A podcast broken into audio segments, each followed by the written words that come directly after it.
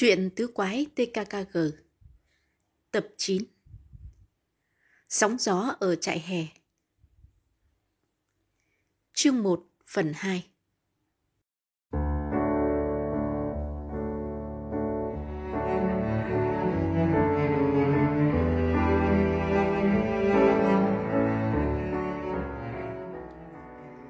Tròn vo mắt sáng sực Ok, máy của tao tối tần lắm chỉ sau 2 phút là đầy ra tấm ảnh liên, yên trí. Gabi dẫn con Oscar lên phòng. Cô bé cảm thấy chiếc áo thun cao cổ lúc này không thích hợp. Khi cô bé đi khuất, tròn vo mới tùm tìm cười lôi từ trong cái túi đựng đồ đánh giày ra một cái máy ảnh dính đầy xi. Tao sợ công chúa nhìn thấy là tan đời. Cô ấy lại biểu môi chê tao mất vệ sinh thì quê mặt. Vậy sao? Chưa hết, Đại ca giữ dùng máy chụp hình đi, tao tự lượng sức mình. Lỡ thằng Billy sinh cơn điên và cho tao một cái dụng răng thì còn gì để mà nếm kẹo nữa. Bà đứa xuống dưới nhà đợi Gabi và Oscar. Lúc này Gabi để tóc xõa. Tặc răng thầm ước ao, giá hắn được chụp ảnh Gabi khi mái tóc vàng của cô bé bay tung trong làn gió biển. Ước ao vậy thôi, chứ hắn đời nào dám nói Hắn quá hiểu nụ cười của máy tính và tròn vo khi lộ chuyện mà. Billy Snyder đứng dựa vào tường và nhắm mắt, ngửa mặt ra hướng trời nắng. Gã phun khói thuốc từ hai lỗ mũi như một con rồng phun lửa. Không còn cơ hội nào ngon lành hơn. Tặc răng dừng lại trước gã ba bước chân. Tách. Hắn bấm máy đúng lúc Billy mở mắt. Ê, tướng tá gã chẳng dễ chơi chút nào. Bạm trợn vạm vỡ, chắc nịch, cao lớn cỡ tặc răng, nhưng nặng ký hơn là cái chắc. Ánh mắt gã toát lên đầy vẻ gian xảo, tính toán. Gã nhíu mày. Cái gì thế? Mày chụp lén hình tao hả? Tặc răng nghĩ rằng không cần thiết phải giấu giếm. Tôi cần một tấm hình của anh. Một tên đạo trích ở cửa hàng bách hóa thị trấn có nhân dạng giống anh đến từng sợi tóc. Nếu ngay thẳng, tôi thiết tưởng anh chẳng có gì phải sợ còn không ngay thẳng ư. Tôi đề nghị anh nên trả lại cho họ đồng hồ, máy ảnh, tem và những cái ví giả. Anh nghĩ sao? Cặp mắt sâu hoám của Billy Snyder tóe lửa. Khuôn mặt gã đỏ dần và bây giờ cặp môi gã phều ra coi đều cắn hết biết. Gã liệm màu thuốc lá xuống đất rồi dùng bàn chân trà mạnh như sắp sửa nghiền nát đối phương. Này, thằng thám tử, Mày muốn lập công với bọn cửa hàng và bọn cướm chẳng? Mày định dồn con hổ vô chân tường mà không sợ móng vuốt của nó hả? Đồ chó đẻ, tao nhớ mặt mày rồi đấy. Chính mày sáng nay đã đâm sầm vào người tao để khiêu chiến. Bảnh đấy, tao cho mày chọn một trong hai điều kiện. Hoặc đưa tấm hình vừa chụp cho tao, hoặc là qua đời. Mày thích chọn điều kiện nào? Tặc răng nhếch mép. Vậy là rõ 100%. Một người ngay thẳng không bao giờ sợ người khác giữ một bức ảnh. Có đưa tao không hả, nhãi? Billy Nader dẫn tới nhanh như chớp, nhưng tặc rằng lùi lại còn nhanh hơn. Chắc chắn Billy sẽ tấn công nếu anh chàng phụ trách chạy hè không xuất hiện.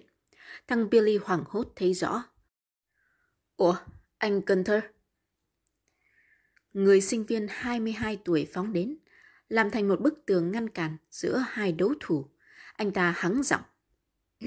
Có vấn đề gì hả? Tôi không cho phép bất cứ ai đánh nhau ở nơi này. Thằng Billy Snyder vẫn cầm gừ ngó xuống nắm đấm to tướng. Riêng tặc răng cười thật hồn nhiên. Chuyện vô tư mà anh cần thơ. Tụi em chỉ tranh cãi một chút cho có vẻ gay cấn. Chào anh. Tặc răng không cần ngoái lại sau lưng cũng thừa biết Billy, nhìn hắn như muốn ăn tươi nuốt sống. Thầy kệ hắn, muốn biện bạch với cần thơ như thế nào. Hắn hiểu mục đích bữa nay như vậy là đạt. Chứ sao? Hắn cần một tấm hình chụp nhân dạng kẻ tình nghi với chiếc áo khoác màu da cam thì trong tay đã có. Hắn còn muốn gì nữa? Tặc răng huyết sáo gọi các chiến hữu. Bốn con quái và Oscar tức tốc lên đường. Ra đến con lộ cát, hắn thử quay đầu lại. Ê, Cả Billy Snyder đứng lấp ló, đang góc nhà giơ cao hai nắm đấm tiếc rẻ. Ông House như biến thành một con người khác khi cả đám xuất hiện tại cửa hàng. Ông ta tiếp đón niềm nở chưa từng thấy, hối hận do ngộ nhận với Coulson. Ông ta phải bù đắp tình cảm cấp lũy thừa. Ông ta và bốn nhân viên bán hàng cứ rối rít chung quanh đám trẻ, khiến Gabi phải đỏ mặt nói nhỏ. Tạc rằng thấy không, ông House này cũng không đáng ghét lắm. Ba hồi hùng hổ, ba hồi như con nít. Ờ. Tạc răng chia tấm ảnh ra cho bốn chủ quầy, vị trùng phòng reo lên. Tuyệt, đúng là thằng kẻ cắp. Các thám tử trẻ tuổi của chúng ta trình độ thuộc loại ngoại hạng. Nếu tôi là cảnh sát trưởng, chắc chắn các em phải được tuyển dụng như những nhân viên điều tra bậc thầy. Ông ta cho người đem cà phê, bánh ngọt, trải đầy trên mặt bàn. Tròn vo vừa ăn vừa đá giò lái. Tụi tôi cứ thích ông lên chức giám đốc hơn là làm cảnh sát trưởng. Làm xếp cảnh sát mà bắt lộn người là... Thôi, bỏ qua đi mà chú Mập. Ai bảo bụng của chú mày phình ra to tướng khiến tôi... Tặc răng giúp ông ta đỡ ngượng ngự trước Coulson bằng cách tường thuật lại nghệ thuật chụp hình lén. House cười khoái trá, tít mắt. Tặc răng nhân đó ướm hỏi. Thưa ông trưởng phòng, giữa chuyện báo cảnh sát và chuyện đích thân gã Billy đến đây đầu thú trả lại cho các đồ vật bị mất cắp, xin ông xem xét khả năng thứ hai chăng? Này nhé, không có khả năng thứ hai, bởi thằng lưu manh này phạm tội quá trắng trợn và có hệ thống. Nó đã ra tay một cách nhàng nghề tới bốn vụ mà không hề dây dứt. Chú em biết chúng tôi bị tổn thất bao nhiêu không? Ước lượng 8.000 mark. Đây không phải là thằng ăn cắp ngây thơ mới lớn. Nó đã lên tới hạng cáo già rồi. Thế nhưng... Ồ không, chúng tôi rất cảm ơn các em, nhưng phần thằng Billy sẽ do tòa án thanh thiếu niên giải quyết. Tạc răng im lặng trong lúc ông House đứng dậy. Hắn thừa biết ông ta chạy ra chỗ điện thoại. Tiếng ca bì nhẹ như gió thoảng, nhưng nặng cỡ một ngọn núi. Có thể tụi mình đã phạm sai lầm, cả Billy giờ đây dám đã chuồn khỏi trại rồi. Xe cảnh sát cùng hai nhân viên đến theo yêu cầu của ông House. Tứ quái và các chủ quầy hàng cung cấp những chi tiết cần thiết cho việc lập biên bản. Sau đó xe lăn bánh, đương nhiên là chở theo đám trẻ. Chú cầu Oscar và bốn chiếc xe đạp. Xe tuần tra dừng lại ở trại hè. Anh phụ trách cần thử, đi ngang qua sừng sốt. Có chuyện gì vậy tặc răng? Tặc răng kề tay cần thơ thì thầm. Miệng anh chàng sinh viên há hốc giữa bộ râu rậm, mắt mờ to như đít chén. Trời đất, thằng Billy Snyder gây tay họa ư. Tôi đã đề phòng nó mà vẫn không thoát. Mẹ kiếp, mà lại ngay tại đây nữa chứ. Anh ta liếc sang căn nhà tên đạo trích trẻ tuổi ở và bất chợt vỗ chán đùm đục. Ở cửa hàng bách hóa người ta nói rằng thằng Billy đã ăn cắp tuần trước hả? Hôm nay nó lại còn thó sô-cô-la nữa. Chật lất rồi. Hai viên cảnh sát trố mắt. Anh nói là, vâng, nếu không chật lất thì cũng rất vô lý. Cả tuần trước lẫn hôm nay Billy Snyder không thể ra tay được. Anh điên rồi sao? Qua tấm hình, thủ phạm đã bị bốn nhân viên cửa hàng xác nhận. cần thơ lắc đầu. Tôi không thể hiểu nổi, nhưng chắc chắn rằng họ đã khẳng định quá vội.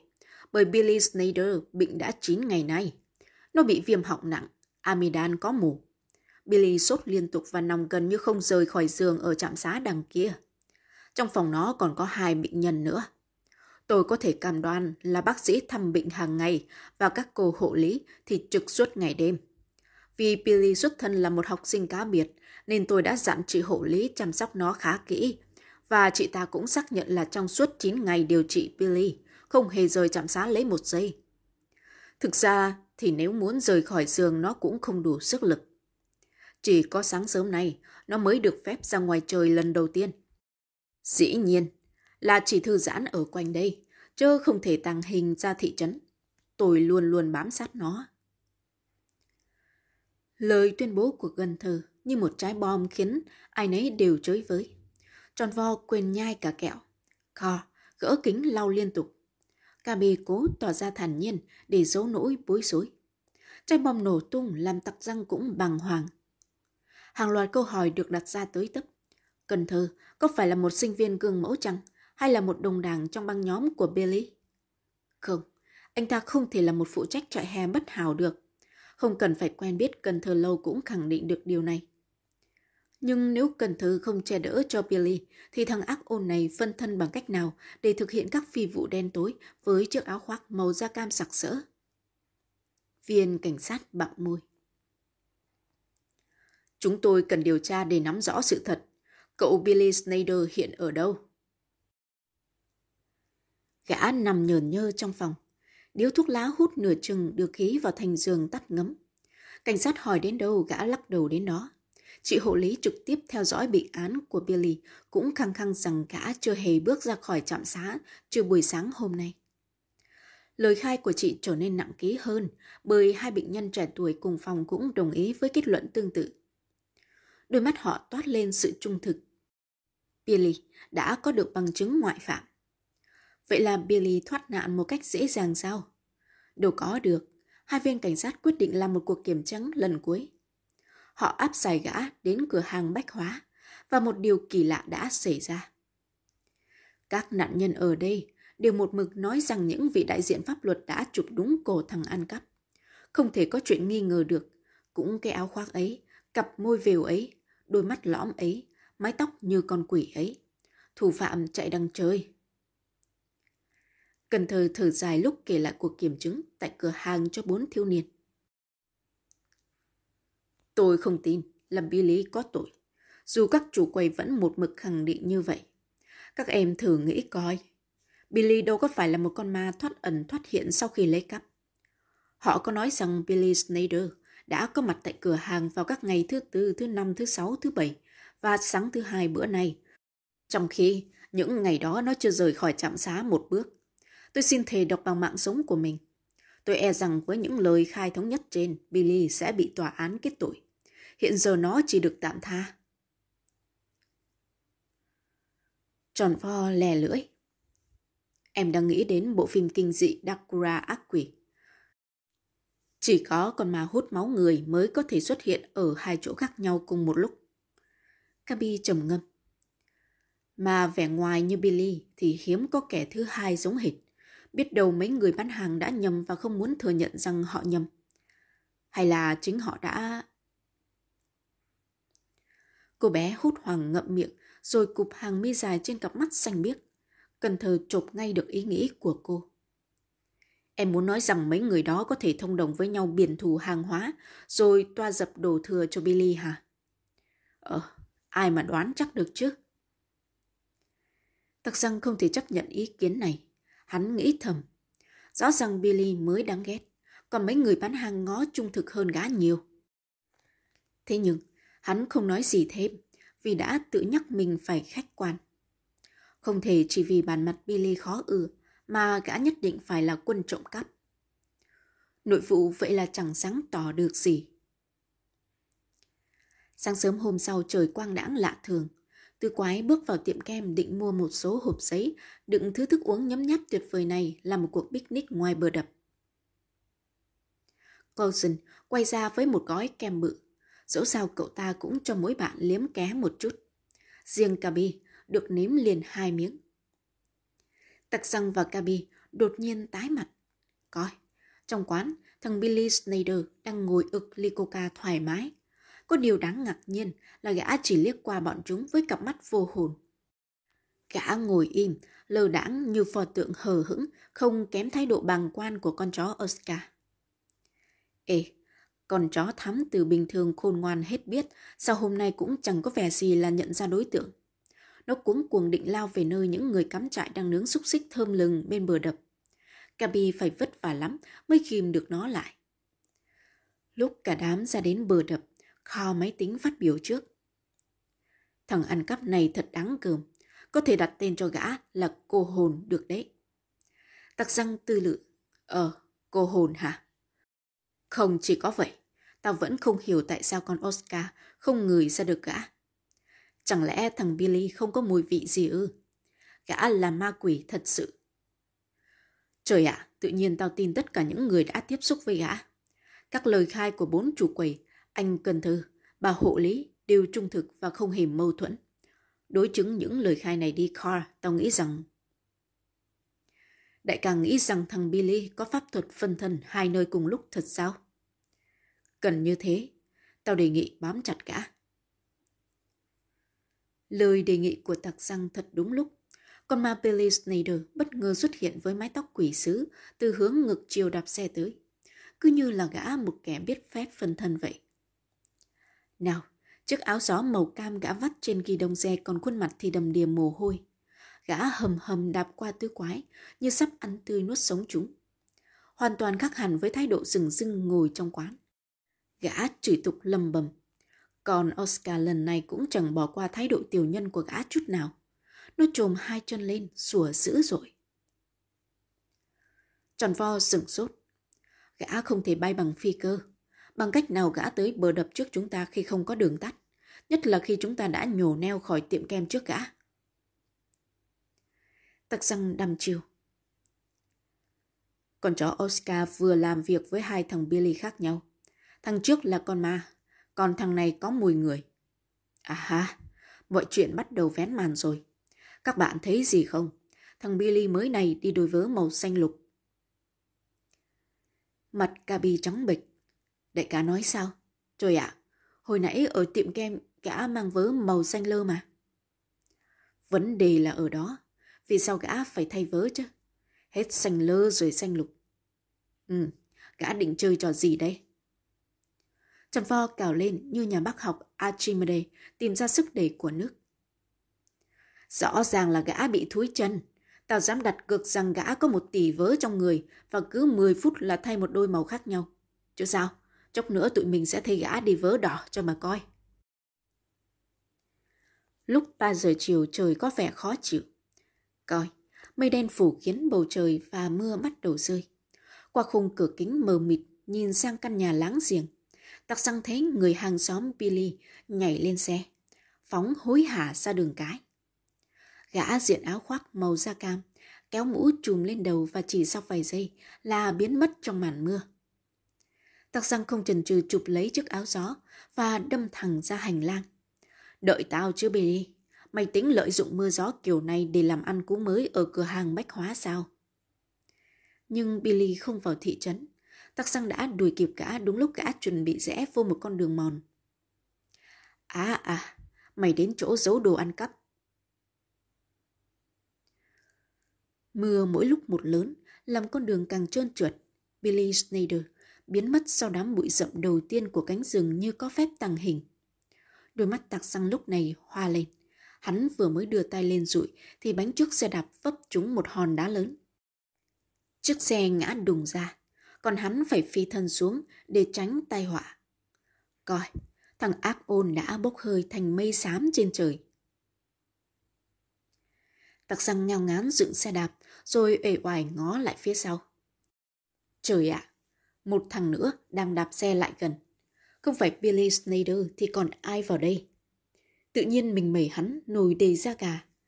Phải biết sợ chứ. Đối thủ của hắn rõ ràng phân thân ở khắp mọi nơi.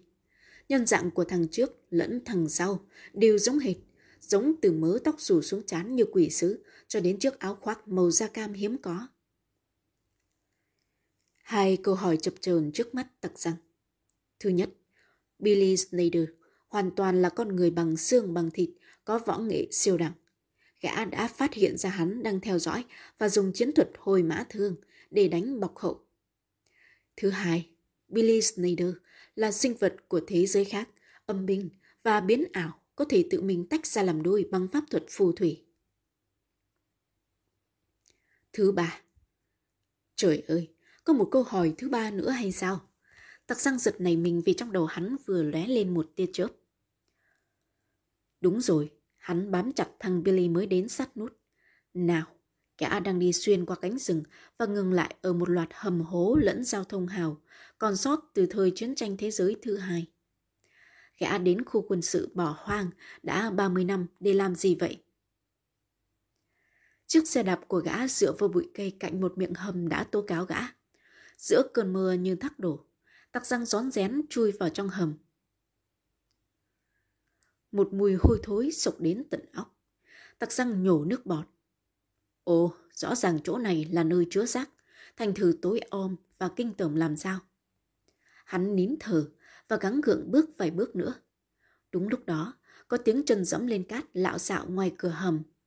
Tặc răng quay phát lại. Hắn còn kịp thấy bóng dáng thằng Billy đóng sập cánh cửa nặng trịch. Nghĩa là gã đã biết mình ở đây.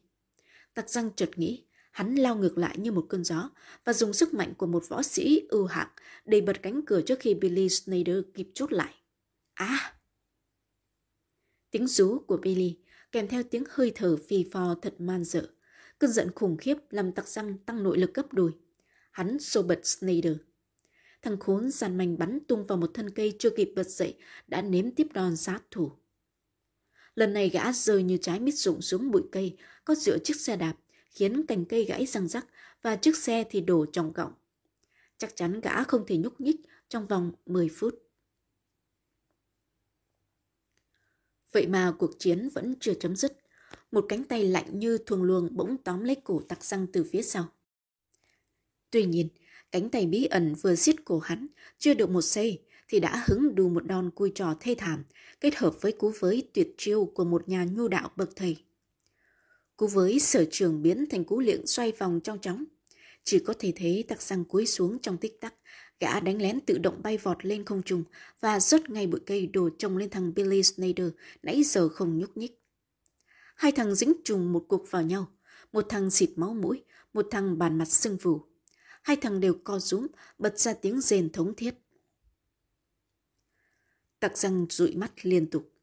Chà, hai gã Billy Snyder giống hệt nhau, như một bản photocopy không cách nào phân biệt, chỉ trừ hai đôi vớ khác nhau, xanh lơ và xanh lục. Hắn thốt lên ngỡ ngàng. Té ra hai ông bạn là một cặp song sinh. Thảo nào, thảo nào con chó Oscar tài ba đến thế mà không có phản ứng gì trong tiệm kem. Tuy nhiên khứu giác của chó chính xác tuyệt đối. Nó thuộc lau lau hơi thở một trong hai Billy. Ok, làm sao có một kẻ phân thân giữa cuộc đời khoa học này được? Có nghĩa là trong hai ông bạn nằm đây có một Billy Snyder ăn cắp. Thế nào? Ai là Billy đột nhập vào cửa hàng bách hóa đây? Thằng chảy máu mũi run rẩy giơ tay. Gã có vẻ đã hết cả phía. Bây giờ thì tôi muốn biết tất cả, chớ có bỏ chạy đó. Dĩ nhiên hai gã Billy không dám bỏ chạy Chúng tự hiểu chúng đâu phải là đối thủ của tặc răng. Thằng thứ hai tên là Wayne Snyder. Thằng này đã bí mật căng lều trong đống lầy phía bắc thị trấn. Thủ đoạn của chúng là thằng này xuất hiện khi thằng kia ẩn đi. Nhờ đó chúng luôn có bằng chứng ngoại phạm, dù chúng ăn cắp ở đâu. Mồ côi mẹ, chúng được cha, một kẻ có tiền án đầy vào con đường trộm cắp. Hai gã Snyder dẫn tặc răng đến chỗ giấu tăng vật của cải trông triển nằm gọn trong một thùng đựng sữa lớn. Giữa cơn mưa như chút cơn thịnh nộ của trời đất, tặc răng áp giải hai tù binh về thị trấn. Gã sắt xe đạp chờ theo cái thùng, đố gã nào dám tẩu thoát trước cặp mắt này lừa của tặc răng. Ở đồn cảnh sát có mặt cả ông House, vị trưởng phòng quản trị của cửa hàng quá ư là cảm động. Chú em trình độ hết sảy, tôi không biết nói lời nào để khen ngợi. Chừng nào tôi làm giám đốc và chừng nào chú em thành người lớn, chú em có thể vào làm ở chỗ tôi bất kể lúc nào nghe. Cảm ơn ông. Cháu nghĩ rằng lúc cháu trở thành người lớn thì ông phải làm tổng giám đốc chứ. Thực rằng vui vẻ đạp xe về chạy hè. Các chiến hữu của hắn biết ngay rằng có chuyện. Tròn vo lăng rằng Đại ca, bám thằng Billy phải không? Công chúa cũng rối rít. hả đã đi từ lâu rồi, chẳng lẽ... Tắc rằng nhún vai. Dòng họ Snyder sinh ra tới hai thằng trộm đạo giống nhau như đúc. Chuyện đời xưa kể rằng một đứa tên là Billy, một đứa tên là Wayner. Và hắn kể lại câu chuyện cổ tích về kẻ phân thân của thế kỷ hiện đại. Gabi chớp đôi mắt xanh biếc, mơ màng. Trời ơi, tiếc quá, mình không có mặt lúc đó để thử cảm giác. Thật là kỳ diệu, mọi thứ trên đời đều có thể xảy ra. Ôi, sóng gió ở trại hè. Tặc răng thịt chẳng mơ màng, hắn nói như một tiên báo. Mới chỉ là cuộc phiêu lưu đầu tiên thôi, Gabi. Chúng ta còn tới 4 tuần lễ nữa. hy vọng rằng mỗi tuần có thêm một cơn sóng thần. Trời đất! Cả ba quái cùng hô lên.